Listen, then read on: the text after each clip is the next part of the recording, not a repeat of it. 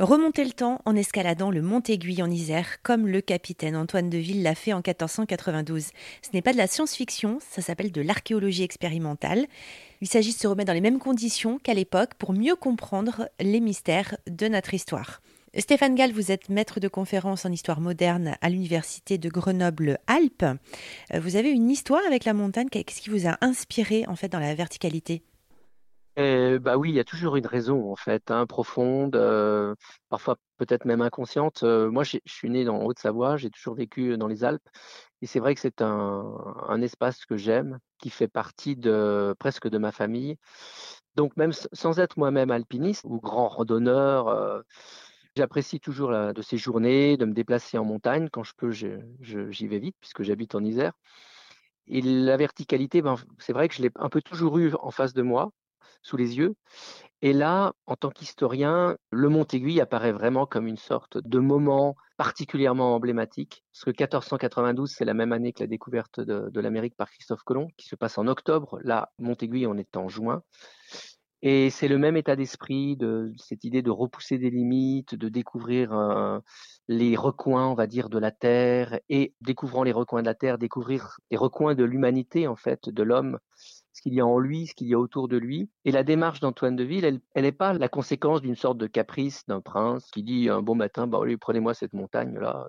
Non, non, non, c'est vraiment, ça participe de cet état d'esprit de la Renaissance, d'un esprit de curiosité, d'audace, d'exploration. Et la montagne, à cette époque, fait partie de ces terres inconnues, de ces mondes un petit peu mystérieux, fascinants, voire terrifiants, que les hommes cherchent à connaître. Et donc pour l'historien, eh bien, euh, se, frotter à, cette, euh, à ce monument qu'est le Mont Aiguille, parce que c'est vraiment très impressionnant de voir cette, euh, cette montagne qui fait 2087 mètres de haut et qui se détache comme ça. Euh, alors il s'appelle Mont Aiguille. L'étymologie, ça vient plutôt de l'eau. Euh, à quoi Mais c'est vrai que sa forme rappelle quand même quelque chose de fin, euh, donc une aiguille. Et on l'avait surnommé le mont inaccessible.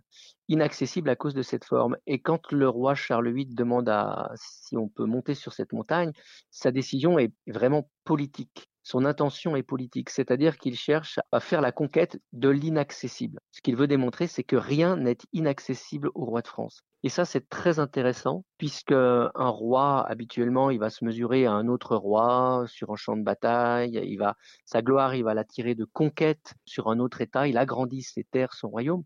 Et là, curieusement, ce roi veut se confronter à une montagne. C'est donc comme une bataille qui se livre pour le roi, que livre le capitaine Antoine de Ville, et il lui rapporte la victoire. Alors non seulement il a vaincu la montagne, mais il a vaincu l'inaccessible, ce qui fait que pour le roi, c'est une source de gloire. Et c'est peut-être vraiment une des premières fois où un roi se mesure comme ça à la montagne et tire une vraie gloire de la montagne, donc d'un espace naturel. Est-ce qu'il y a des moments quand vous, euh, avez fait ça, quand vous y étiez, où vous avez vraiment eu l'impression d'y être, comme à l'époque, d'avoir de voyager dans le temps? C'est évidemment un, espace, enfin un fossé qu'on ne peut pas combler. Mais c'est vrai qu'en chaussant des chaussures comme à l'époque, en, s'habillant comme à l'époque et, en retrouvant des gestes, des difficultés qui ont pu être rencontrées à l'époque, eh bien, on goûte un petit peu, on s'approche un petit peu. Et c'est bien tout l'enjeu de, de l'archéologie expérimentale ou de l'histoire expérimentale, d'essayer par son corps, c'est-à-dire notre corps devient le laboratoire. Notre corps va pouvoir, et nos sensations, produire des informations.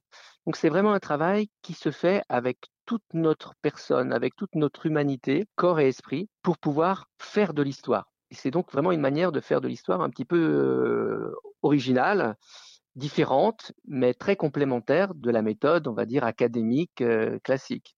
Stéphane Gall, maître de conférence en histoire moderne à l'université de Grenoble-Alpes. Pour aller plus loin, rendez-vous sur rzn.fr.